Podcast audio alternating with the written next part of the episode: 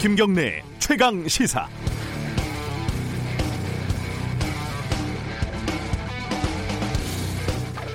어린이집 애들 밥값이 하루에 얼마인지 혹시 아십니까? 점심값, 오전, 오후 간식비 이렇게 다 합쳐서 1,745원이라고 합니다.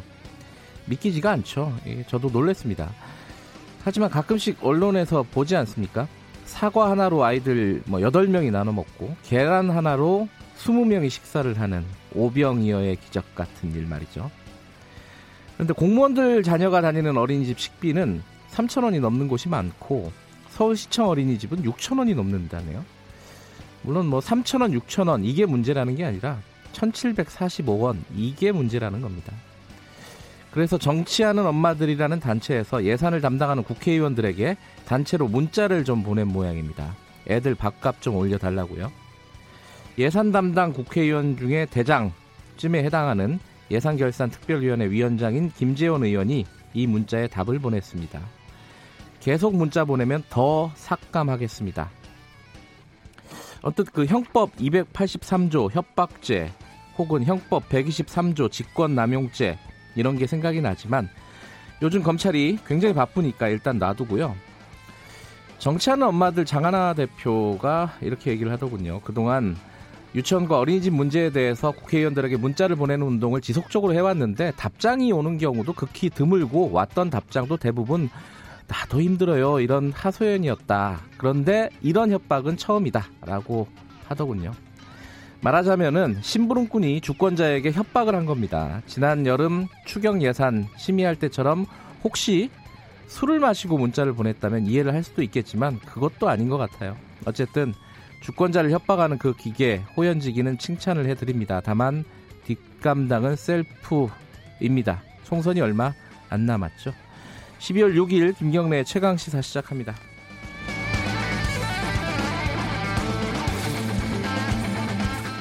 네, 김경래 최강 시사는 유튜브 라이브로도 함께 하실 수 있습니다. 샵 9730으로 문자 보내주시면은 저희들이 공유하겠습니다.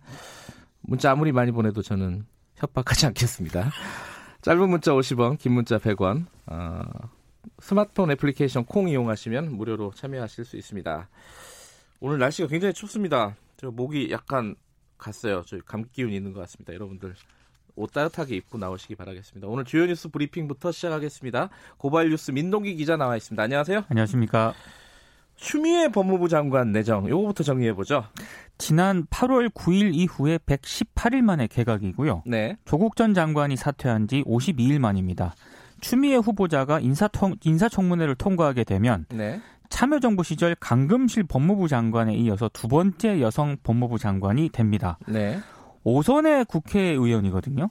윤석열 검찰총장과 어떤 관계를 설정할지가 벌써부터 주목이 되고 있는데요. 오늘 조선일보 기사 제목을 보니까 윤석열 상대로 링에 올린 예측 프로 파이터 뭐 이런 제목을 달았더라고요. 어, 추미애 후보자가 파이터군요. 그렇습니다. 조선일보에 따르면 그런데요. 네.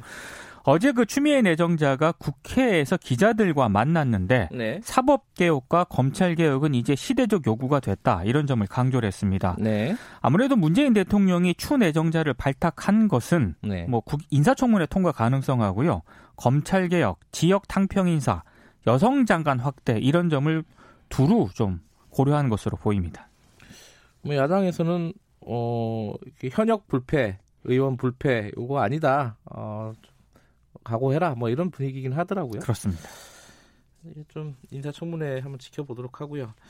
이게 지금 사실 현안은 어, 김기현 사건, 유재수 사건 뭐 이런 것들인데 특히 김기현 사건 같은 경우는 청와대가 계속 그 해명을 하고 있는데 진실 게임으로 흘러가는 것 같아요.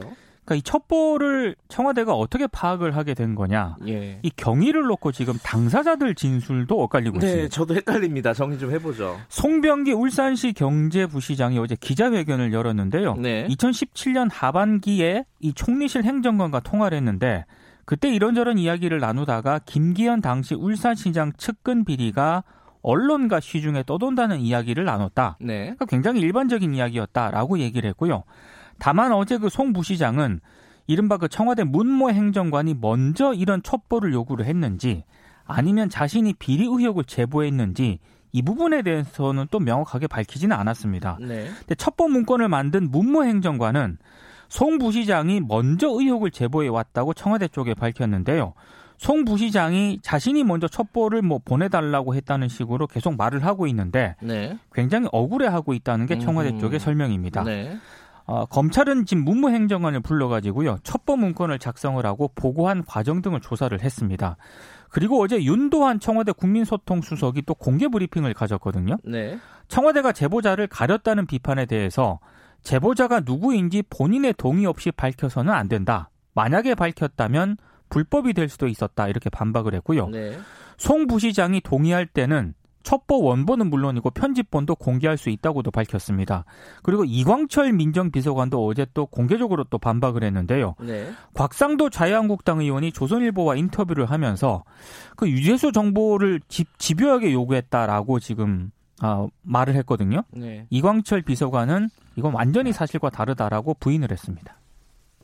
네, 윤도한 수석이 좀 핀트를 잘못 짚은 것 같은데 이게 제보자가 누군지 밝히지 않았기 때문에 비판을 하는 게 아니라 공직자라고만 했잖아요. 그렇습니다. 예. 상대 캠프에 있었던 사람이라는 건 얘기는 했어야 되지 않을까라는 생각은 좀 들어요. 네. 그리고 뭐 캠프장에서 먼저 캠핑장, 아 캠프장이 그냥- 캠핑장에서 만난 예. 지인이라고 했죠. 예, 캠핑장에서 만났다 그랬는데 또 이 사람은 그렇게 얘기 안 했어요. 서울에 있는 친구가 소개해줬다는 얘기로 했는데 그렇습니다. 뭐 이렇게 좀 디테일이 좀 안 맞습니다. 이게. 해명이 논란을 음. 더 키웠다라는 비판도 나오고 있습니다. 네. 어, 지금 선거법 어떻게 돼가고 있는지 국회 상황 좀 정리해 볼까요? 자유한국당을 제외한 이른바 그4 플러스 1 협의체가 네. 오는 8일까지 패스트 트랙에 오른 공직선거법 개정안 등의 단일화를 이 도출하기로 합의를 했습니다. 그러니까 정기국회 종료 전날인 오는 9일 국회 본회의를 열어가지고요. 예산안하고 패스트 트랙 법안은 일괄 상정하는 그런 일정을 염두에 둔 것으로 보입니다. 네. 다만 이 자유한국당하고 막판 협상 가능성도 좀 남아 있습니다. 왜냐하면 9일에요. 네. 자유한국당 새 원내대표가 선출이 되거든요. 그러니까 만약에 이제 4 플러스 1의 단일안을 들고 더불어민주당이 이 새 원내대표와 협상을 시작할 가능성도 있습니다. 극적으로 합의가 되면 정기국회 내에 패스트 트랙 법안을 일괄 처리할 수 있게 되는 거고요. 음. 협상에 좀 시간이 걸린다 하더라도 임시국회를 열어가지고 이 법안을 일괄 처리할 가능성도 있습니다. 아, 근데 시간이 많지가 않아요. 9일날 투표 선거 선출돼가지고 바로 협상을 하루 반나절 만에 야 이거 좀 어려운데 네. 어쨌든 좀 보죠. 예. 어, 왕이 어, 국무위원 외교부장 이 방문을 해서 문재인 대통령 만났습니다. 이게 사실 굉장히 좀 행간을 읽어야 될 얘기죠. 그렇습니다. 어제 문재인 대통령이 왕이 외교부장을 접견을 했는데요. 예. 내년에 시진핑 중국 국가주석이 국빈 방한하기를 희망한다 이렇게 얘기를 했습니다. 네. 시 주석의 방한은 박근혜 정부 때인 2014년 7월이 마지막입니다. 네. 방한을 하게 되면 여러 가지 좀 의미가 있는 것 같고요. 왕이 부장은 문재인 대통령에게 현재 국제 정세는 일방주의, 강권 정치의 위협을 받고 있다. 양국이 대화와 협력을 강화를 해서 기본적인 국제 규칙을 잘 준수해야 한다. 이렇게 얘기를 했는데요. 지금 무역 분쟁주의잖아요. 미국과 중국이. 한중이 협력을 해서 트럼프 행정부의 일방주의와 보호무역주의에 맞서자 이런 메시지를 던진 것으로 보입니다. 네, 브리핑 끝나고 전문가 연결해서 어, 왕이 외교부장의 방한이 어떤 의미를 가지는지 좀 분석을 해보겠습니다. 마지막 소식 하나 전해주시죠. 법조 출입 기자니 MBC PD 수첩에 대해서 법적 대응에 나서기로 했습니다. 네. 대법원 출입 기자단 22명이 어제 성명을 발표를 했는데요. PD 수첩이 지난 3일 방송한 검찰 기자단 편은 법조 기자의 취재 현실과는 거리가 먼 왜곡과 오류 투성이라고 얘기를 했고요. 네. 전체 법조 기자단을 범죄 집단처럼 묘사를 해서 명예를 심대하게 훼손했다고 밝혔습니다. 사과와 정정 보도를 요구를 했고 민사 소송도 진행하겠다고 밝혔는데요. PD 수첩은 지난 3일 방송에서 검찰과 기자의 관계를 악어와 악어새 관계 같다는 음. 현직 기자와 검사의 증언을 내보낸 바 있습니다. 뭐, 뭐 누구 말이 맞는지는 모르겠지만은 이걸 또 법적으로 소송까지 하는 거는 또 이게 법조 출입 기자라 그런가요? 그건 좀 좋아 보이진 않네요. 네, 그 오늘 뉴스 브리핑 여기까지만 듣죠.